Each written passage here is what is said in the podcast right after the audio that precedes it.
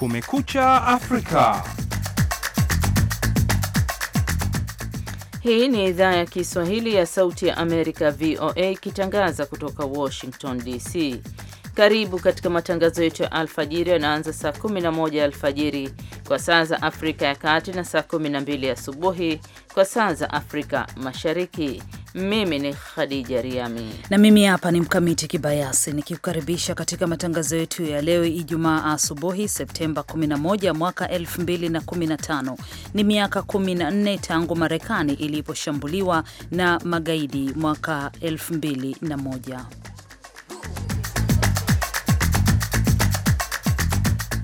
Katika matangazo yetu ya leo asubuhi katika VOA Mitaani, wananchi wa Burundi wazungumzia agizo la serikali ya nchi hiyo kuwataka wananchi kusalimisha silaha kwa hiari yao. Watafute jinsi gani ya kuondoa zile silaha kwa kuwarahisishia raia, ama kuwapa bashishi, vile ni kitu mojawapo kinaweza kuleta furaha kwa raia. Na katika habari nyingine tunakuletea ripoti kuhusu mkutano wa misaada na kukabiliana na majanga unaoendelea hapa Washington. Je, vifaa gani vinazungumziwa vinaweza kusaidia kukabiliana na majanga? Makampuni ambapo wamekuja na vyombo ambavyo vinaweza kusafisha maji kwa haraka, halafu mawasiliano, watu familia wanapoteana, kwa hivyo simu zile zinazotumia satellite Hayo ndiyo tuliokuandalia asubuhi ya leo. Mpenzi msikilizaji, tunapenda kukukumbusha kwa matangazo haya pia husikika kupitia mtandao wetu www.voaswahili.com. Lakini kwanza ni habari muhimu za dunia zikisomwa na Mkamiti Kibayasi.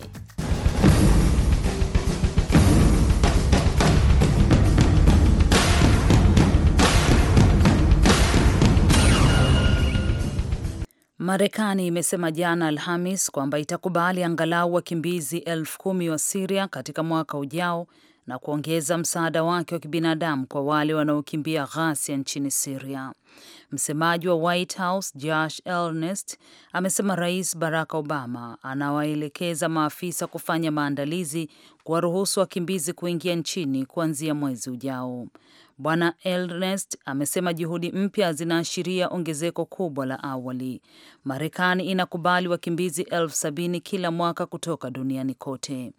Msemaji huyo wa White House amesema ukaguzi kwa wakimbizi wapya wanaoingia utakuwa mkubwa ili kuhakikisha usalama wa taifa wa Marekani hautarahirishwa. Mkuu wa upelelezi wa Marekani James Clapper amesema wiki hii kwamba anahofia waasi wa Islamic State huenda wakajichanganya na wakimbizi wanaokimbia mzozo huko Mashariki ya Kati wakati wanaelekea nchi nyingine. Baraza la Seneti hapa Marekani jana lilishindwa kupitisha azimio la Republican ambalo lingezuia mkataba wa nyuklia kati ya Iran na mataifa sita yenye nguvu duniani ikiwemo Marekani. Kura sitini zilihitajika ili kupitisha azimio hilo, lakini hatua ya kupinga makubaliano ilipata kura hamsini na nane na zilizopinga ni arobaini na mbili. Rais Barack Obama hivi sasa anaendelea na mpango wake wa kutia saini mkataba huo, lakini spika wa bunge Mrepublican John Boehner amesema jana kwamba mapambano ya kusitisha mkataba kufanya kazi kuendelea yataendelea. Wapinzani wa mkataba huo wakiwemo baadhi ya Wademokrat wanasema bado unaipa Iran nafasi ya kutengeneza silaha za nyuklia na utaipatia mabilioni ya dola Iran ambayo itatumia fedha hizo kufadhili ugaidi. Kenya imetia saini makubaliano na China kama sehemu ya mipango ya taifa hilo la Afrika Mashariki kuwa na kituo cha nishati ya nyuklia ifikapo mwaka elfu mbili na ishirini na tano. Khadija Riami anaisoma ripoti kamili. Bodi ya nishati ya nyuklia nchini Kenya, KNEB, imesema jana kuwa nchi hiyo imepanga kufungua kiwanda cha kwanza cha nishati ya nyuklia chenye uwezo wa megawati elfu moja ifikapo mwaka 2025. Kwa mujibu wa shirika la habari la Ufaransa AFP, bodi hiyo inasema itaongeza uzalishaji hadi megawati elfu nne ifikapo mwaka 2033 na kufanya umeme wa nyuklia kuwa ni njia kuu ya uzalishaji nishati. Kwa mujibu wa waraka wa maelewano uliotiwa saini nchini China, utaiwezesha Kenya kupata utaalam kutoka China kwa njia ya mafunzo na maendeleo ya ujuzi, msaada wa kiufundi katika maeneo kama vile eneo la ujenzi wa kiwanda hicho nchini Kenya na utafiti, KNEB imesema katika taarifa. Kenya tayari imetia saini mikataba ya ushirikiano wa nyuklia na Slovakia na Korea Kusini, imeongeza kusema bodi hiyo. Kama sehemu ya makubaliano hayo, wanafunzi kumi wa Kenya wanajifunza uhandishi wa nishati ya nyuklia nchini Korea Kusini. Afrika Kusini ni nchi pekee barani Afrika chini ya jangwa la Sahara ambayo ina viwanda vya nishati ya nyuklia. Unaendelea kusikiliza habari za dunia kutoka idhaa ya Kiswahili ya Sauti ya Amerika hapa Washington DC.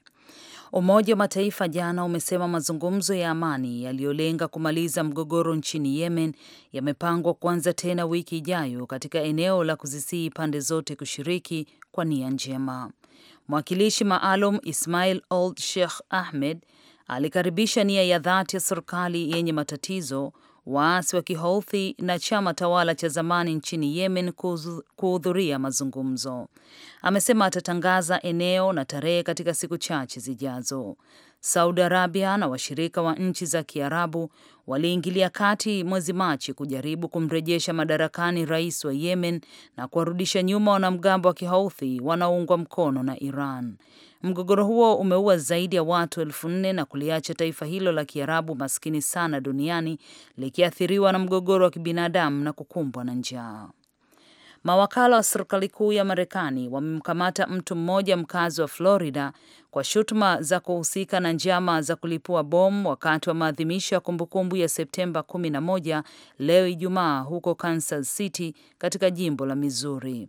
Wizara ya sheria inasema Joshua Goldberg mwenye umri wa miaka ishirini aliwapatia taarifa mawakala wa siri wa FBI jinsi ya namna ya kutengeneza bomu kwa kutumia sufuria ya chuma pressure cooker, ikifanana na mabomu ambayo yaliua watu watatu na kuwajeruhi 264 kwenye mbio za Boston Marathon mwaka 2013. Goldberg anashutumiwa kumwambia wakala kulijaza bomu kwa misumari, vipande vya chuma na sumu ya panya na kuweka kwenye kumbukumbu ya Septemba 11. Goldberg anakabiliwa na adhabu ya kifungo cha miaka ishirini jela kama akishtakiwa na kukutwa na hatia.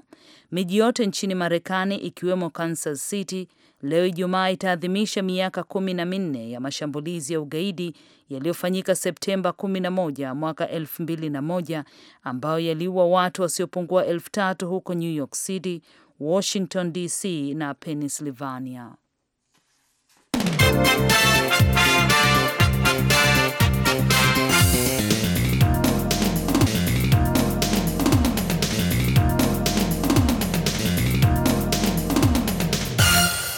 Mnaendelea kusikiliza Kumekucha Afrika kutoka idhaa ya Kiswahili ya Sauti ya Amerika, VOA.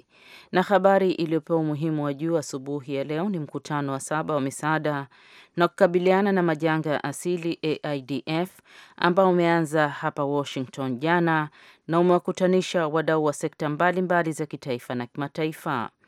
Nimezungumza na mtangazaji wetu Abdu Shakur Abud ambaye amehudhuria mkutano huo na anaanza kuelezea lengo kuu la mkutano huo na wadau ambao wamehudhuria. Kuwaleta pamoja wadau wote wanaoshughulikia na kukabiliana na majanga asili duniani, ikiwa ni mtetemeko wa ardhi, mafuriko, ajali za ndege au kadhalika, wimbi la wakimbizi kwa hivi sasa, ni kuwaleta wale wadau ambao ni sekta ya kibinafsi, sekta ya umma, pamoja na mashirika yasiyo ya kiserikali na mashirika ya kimataifa ya misaada ya dharura. Kwa hivyo mkutano unazungumzia juu ya swala la usalama na mawasiliano zaidi, vipi kutumia teknolojia mpya iliyopo kufanya kusaidia na kuharakisha msaada kwa wale wanaokumbwa na majanga haya, ukichukua mfano kutumia satelaiti, kutumia simu, kutumia helikopta na kadhalika. Na kitu gani hasa kimewasukuma katika kuwa na mkutano kama huu wa kuzungumzia masuala ya majanga na misaada? Wamezungumzia suala hili kwa sababu kuna mwanya mkubwa kati ya namna nchi zinavyokabiliana na majanga yanavyotokea na vipi mashirika ya kimataifa tusema Umoja wa Mataifa na kadhalika wanaojaribu kushirikiana pamoja. Kuna lile tatizo la kuratibu hali ya mambo, na vilevile vile hivi sasa mambo mengi yanafanyika na mashirika ya kibinafsi ambayo yana teknolojia mpya kwa haraka sana. Mashirika ya kiserikali na NGO wanataka kutumia teknolojia mpya, lakini hawana uwezo wa kuzipata. Kwa hivyo muhimu ni kwamba majanga yametokea mengi duniani, watu wengi wanataabika. Wengine walikuwa wakisema katika mkutano huu, janga hili la wakimbizi wa Siria lisingebidi kuwasili kiwango kilichowasili hivi leo, ingekuwa kulikuwa na utaratibu wa namna kuzuia wale wakimbizi, kuwasaidia wale wakimbizi kule kule karibu na Siria, ingekuwa wameweza kusaidiwa kama mfano wale waliokwenda Jordan, kungekuwa na mfumo maalum wa kimataifa kusaidia. Kwa hivyo mkutano huu umeweza kujadili swala kama hilo. Tunapozungumzia majanga, mara nyingi tunaangalia nalo bara la Afrika limekuwa likikumbwa na majanga mengi. Je, wamezungumzia chochote kuhusu bara la Afrika? Bara la Afrika wamezungumzia zaidi namna ya kuweza kukabiliana na wakimbizi wanaotokana na hali ya vita, wakichukulia kulikuwa wajumbe kutoka MONUSCO Jamhuri ya Kidemokrasia ya Kongo, au wale wanaofanya kazi kule Sudan, ambao kusini na Sudan kaskazini, ambapo watu wanakumbwa katika hali ya kukaa katika mahema ambapo hakuna maji. Kulikuwa na makampuni ambapo wamekuja na vyombo ambavyo vinaweza kusafisha maji kwa haraka, halafu mawasiliano, watu familia wanapoteana. Kwa hivyo simu zile zinazotumia satelaiti walikuwa wanaonyesha namna kuweza kuwasiliana na watu wale. Kwa hivyo walizungumzia matatizo hayo na vile kuwasiliana, hasa Afrika, namna ya kutumia umeme kwa kutumia nishati ya jua, manake katika maeneo mengi hakuna nishati, hakuna umeme wakati wa usiku. Ni Abdu Shakur Abud akizungumza na Sauti ya Amerika.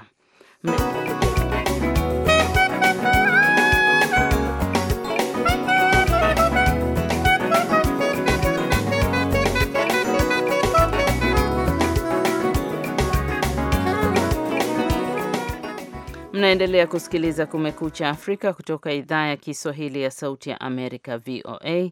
Tunaendelea na habari muhimu za dunia.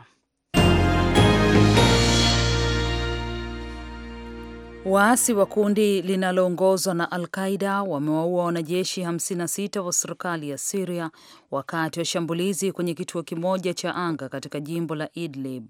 Kundi la Syrian Observatory for Human Rights lenye makao yake Uingereza limesema jana Alhamis kwamba wanajeshi huenda waliuawa wakati wa kutekwa kwa kituo cha anga cha Abu al Dhuhr kilichopo katika jimbo la kaskazini magharibi mwa Siria au baada ya hapo. Wanajeshi 40 walichukuliwa mateka. Kundi hilo la Observator limesema darzeni ya wanajeshi wengine pia walipotea. Waasi walibandika video kwenye mtandao kuonyesha wapiganaji wa Nusra Front wa Al-Qaida wakizunguka kwenye kituo cha anga huko Idlib baada ya kukiteka. Televisheni ya taifa ya Siria ilithibitisha wanajeshi wa serikali waliondoka kwenye kituo hicho. Maafisa wa juu wa upelelezi na usalama nchini Marekani wanasema kuwepo kwa Russia nchini Syria kumekuja katika hali ya kushangaza kidogo, japo bado wana wasiwasi kuhusu ongezeko la kichokozi la Moscow. Russia imekuwa muwazi mno.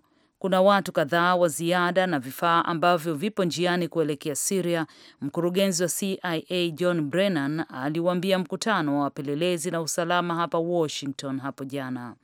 Wanaelezea kuna sababu mbili, alisema Brennan, na maafisa wengine wanasema sababu ya kwanza ya mmiminiko wa wanajeshi na vifaa ni kuisaidia serikali ya Siria ya Rais Bashar al-Assad, mshirika wake wa muda mrefu ambaye anakabiliwa na matatizo makubwa katika mapambano yake dhidi ya waasi wa Siria.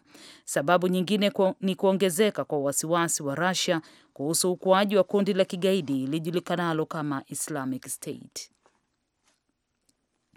Mfanyakazi wa zamani ambaye alisaidia kufungua barua pepe binafsi kwa Hillary Clinton wakati alipokuwa waziri wa mambo ya nje ya Marekani amekataa kujibu maswali ya kamati ya bunge inayochunguza shambulizi la kigaidi lililofanyika Benghazi, Libya. Akitoa ushahidi jana Alhamis, Brian Pagliano alitumia haki yake ya kikatiba ya kutojibu swali lolote ambalo huenda lingemtia hatiani.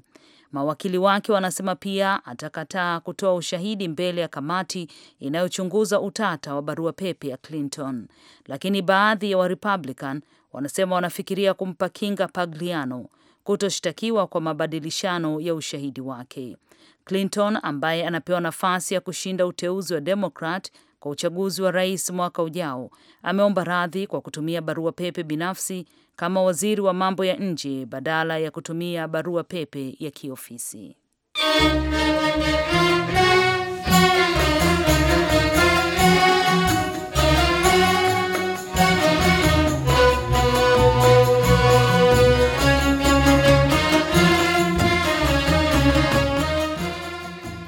Mkutano mkuu wa Baraza la Waislamu Tanzania BAKWATA umemchagua Sheikh Abubakar Zubeir kuwa mufti mkuu mpya wa Tanzania wakati wa uchaguzi uliofanyika mjini Dodoma.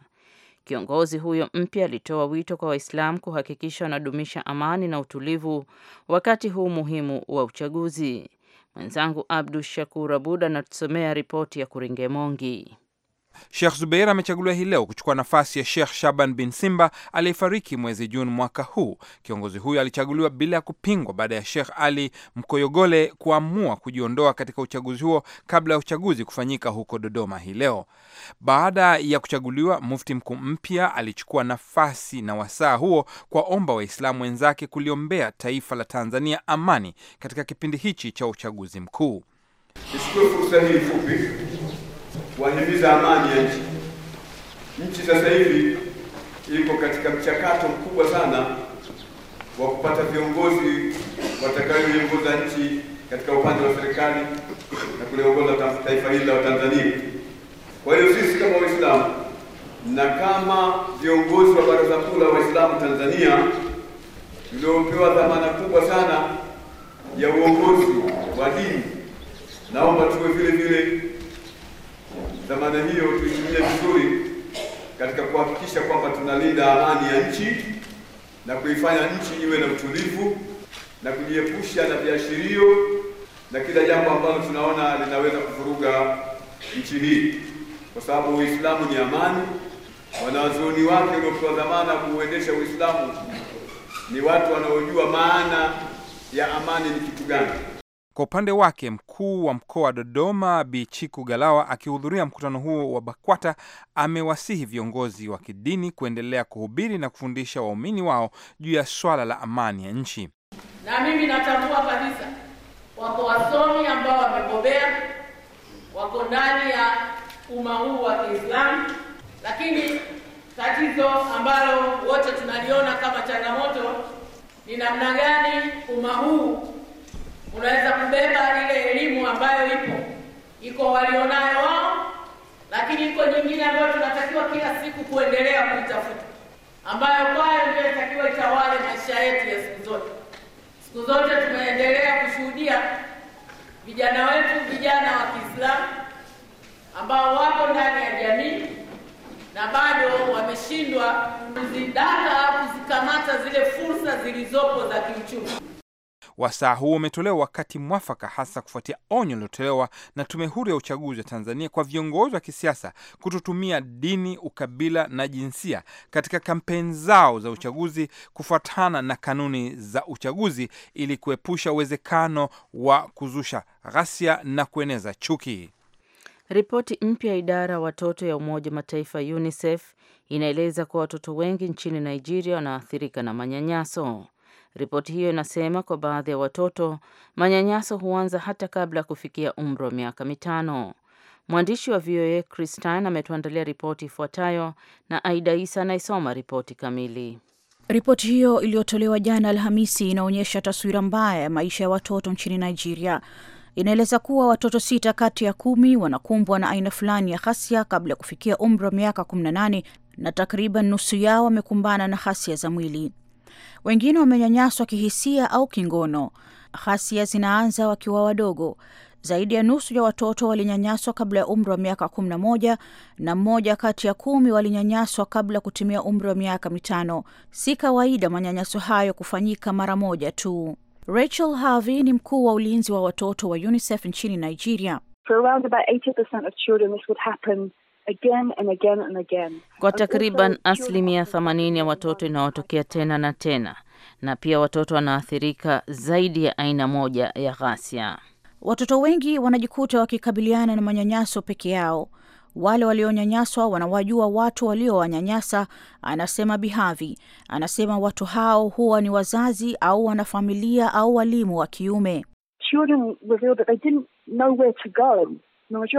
Watoto walifichua kuwa hawajui wapi pa kwenda. Wengi ya watoto hawajui wapi pa kwenda kutafuta msaada. Tathmini hii ni ya kwanza ya aina yake barani Afrika, ilifanywa katika majimbo yote 36 ya Nigeria na eneo kuu la serikali. Nigeria imekuwa ikikabiliwa na mizozo kadhaa ya kiusalama katika miaka ya karibuni, ikiwa ni pamoja na waasi wa kundi la wanamgambo la Boko Haram huko kaskazini mashariki na mapambano baina ya wakulima na wafugaji katika kanda ya kaskazini ya kati. Lakini Havi anasema tathmini hiyo ilikusudiwa kuonyesha ghasia dhidi ya watoto inasambaa mbele ya maeneo haya. The purpose of this survey was bring to the spotlight that this the violence against children is not Madhumuni ya tathmini hii ilikuwa ni kumulika ghasia dhidi ya watoto kwa haifanyiki tu kwenye makundi fulani au sehemu zilizokumbwa na mizozo. Inafanyika katika jamii, majumbani, na sio tatizo la mtu mwingine, ni tatizo la kila mtu. Havi anasema manyanyaso hayo yanakuja kwa mzunguko. Watoto ambao wananyanyaswa mara nyingi huwa watu wazima wanaowanyanyasa wenzao. Havi anasema manyanyaso hayo yanakuja kwa mzunguko. Watoto ambao wananyanyaswa mara nyingi huwa watu wazima wanaonyanyasa wenzao. Rais Muhammadu Buhari anatarajiwa kuzindua majibu ya serikali kwa ripoti hiyo ya UNICEF hapo wiki ijayo.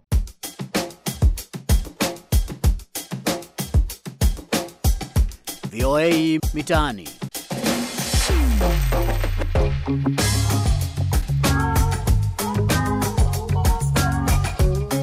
Katika VOA Mitaani leo tunaelekea nchini Burundi ambako swala la kurejesha usalama limekuwa sugu hasa katika mji mkuu wa Bujumbura.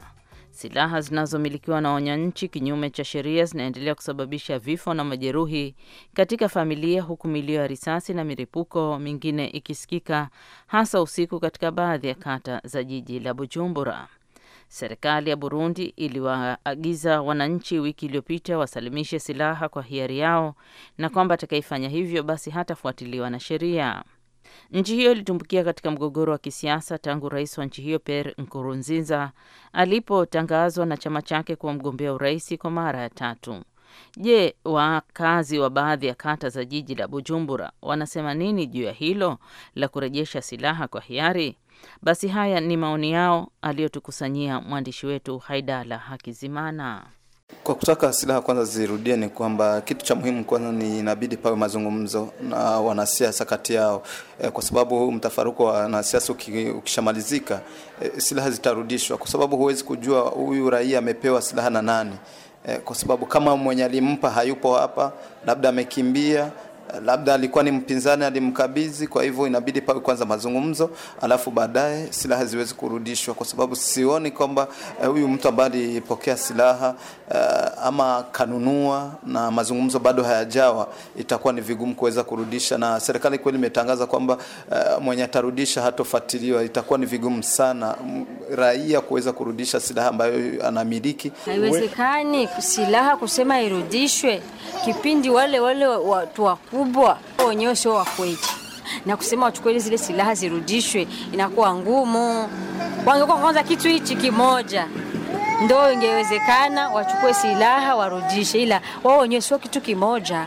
Aje silaha itarudishwa? Wale wale kwenye utawala wangekuwa wako kitu kimoja, hizi silaha zingekuwa zishaondolewa katika maraia, ila kipindi wako kitu kimoja, silaha zote zikaondoka maraia. Silaha zitaondolewa vipi? Na nani atakubali kuondoa ile silaha aliichukua na kama ndiyo kitu anatumikisha kama ulinzi wake? Kwa hiyo hakurejeshee hivi hivi si jambo rahisi, ila kuna mikakati inatakiwa ifanyike, na mikakati mojawapo kwanza wajue ni sababu gani zilifanya watu kuwa na silaha. Hilo ni jambo la kwanza. Jambo la pili, watafute jinsi gani ya kuondoa zile silaha kwa kuwarahisishia raia ama kuwapa bashishi. Vile ni kitu mojawapo kinaweza kuleta furaha kwa raia kurejesha silaha, lakini ukisema kwamba warejeshe silaha na hawatofuatiliwa na sheria, hilo ni kama vile unamdanganya, ni kama mtoto, na raia sio kama mtoto. Serikali ndiyo baba wa raia, kwa hiyo anaweza kusema jamani, ule ambaye atarejesha silaha tunaweza kumpa kitu fulani akanufaika nacho. Mojawapo watu wanaweza wakarejesha zile silaha, lakini bila mikakati mojawapo thabiti ya kumwonyesha raia kama hapatokuwa tatizo lolote, wala atakuwa ni mwenye kufaidika zaidi. Kwa hiyo siamini kama anaweza kurejesha silaha hivi hivi. Hata kufanyika jaribio la mapinduzi, na kuna baadhi tutumiwa na serikali kwamba hao wanaweza kuwa wali kwenda kupora silaha penye zilipokuwa. Hili kwangu sihisi kama serikali inaweza kukosa kuwafuatilia. Na swala lingine, kuzungumza serikali isiweze kumfuatilia mtu, kwanza pawe shindikizo la Umoja wa Mataifa kama vile ilivyofanya hapo awali wakati chama tawala kilipokuwa kilitoka huko mafichoni na pakawa shinikizo la Umoja wa Mataifa kwa kuzungumzia mwenye atakuweko na silaha, na kweli ile swala lilifanyika na silaha zilipelekwa na hakuna mtu mwenyewe aliweza kufuatiliwa kutoka huku wala huku. Kwa maono wangu, sihisi kama serikali inaweza ikatekeleza kukosa kumfuatilia mtu kwa sababu kuhisia yenyewe serikali ilishaweka uraiani. Kivyangu mimi, muda hujatimia wa kurudisha silaha, bali serikali ingetizama gisi ya kuzuia silaha kuendelea kuingia katika raia. Serikali kwanza ifunge njia za silaha kufika kwenye raia, na watizame kwa sababu gani raia wako na silaha. Tunasikia watu walipewa na serikali na kuna zingine watu walijitafutia wenyewe. Sa kama mimi ni yangu, naweza kuwa niko nao nimejitafutia mwenyewe, nitakuwa na malengo yangu kwa, us kwa usalama wangu. Kama siko mwizi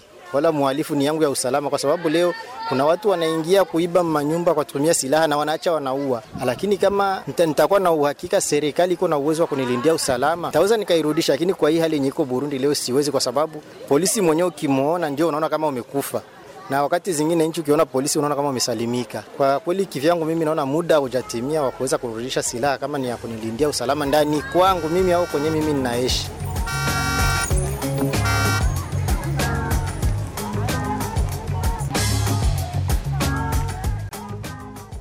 Mnaendelea kusikiliza Kumekucha Afrika kutoka idhaa ya Kiswahili ya Sauti ya Amerika, VOA. Kwa sasa basi, karibu kusikiliza muhtasari wa habari.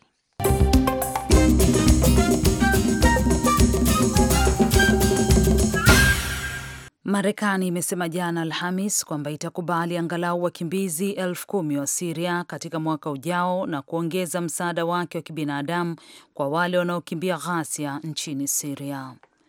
Baraza la Seneti hapa Marekani jana lilishindwa kupitisha azimio la Republican ambalo lingezuia mkataba wa nyuklia kati ya Iran na mataifa sita yenye nguvu duniani ikiwemo Marekani. Kura sitini zilihitajika ili kupitisha azimio hilo, lakini hatua ya kupinga makubaliano ilipata kura 58 na zilizopinga ni 42.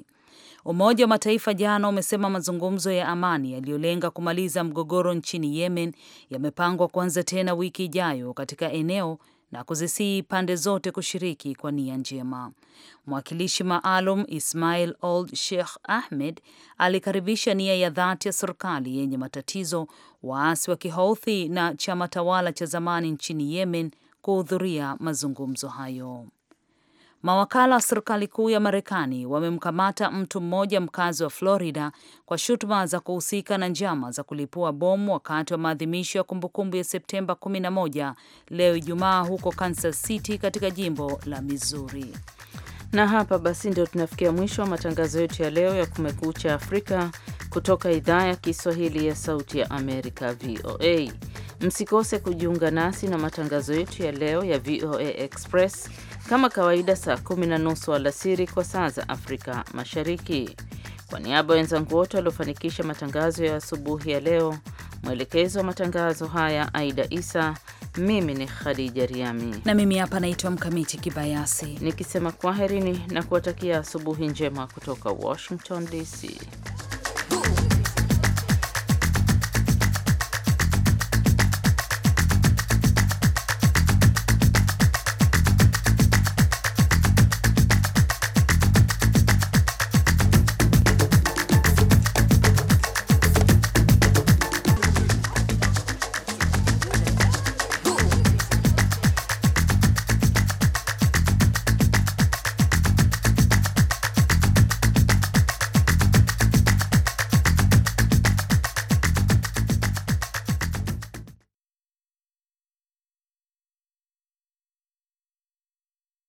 This program has come to you from the Voice of America, Washington.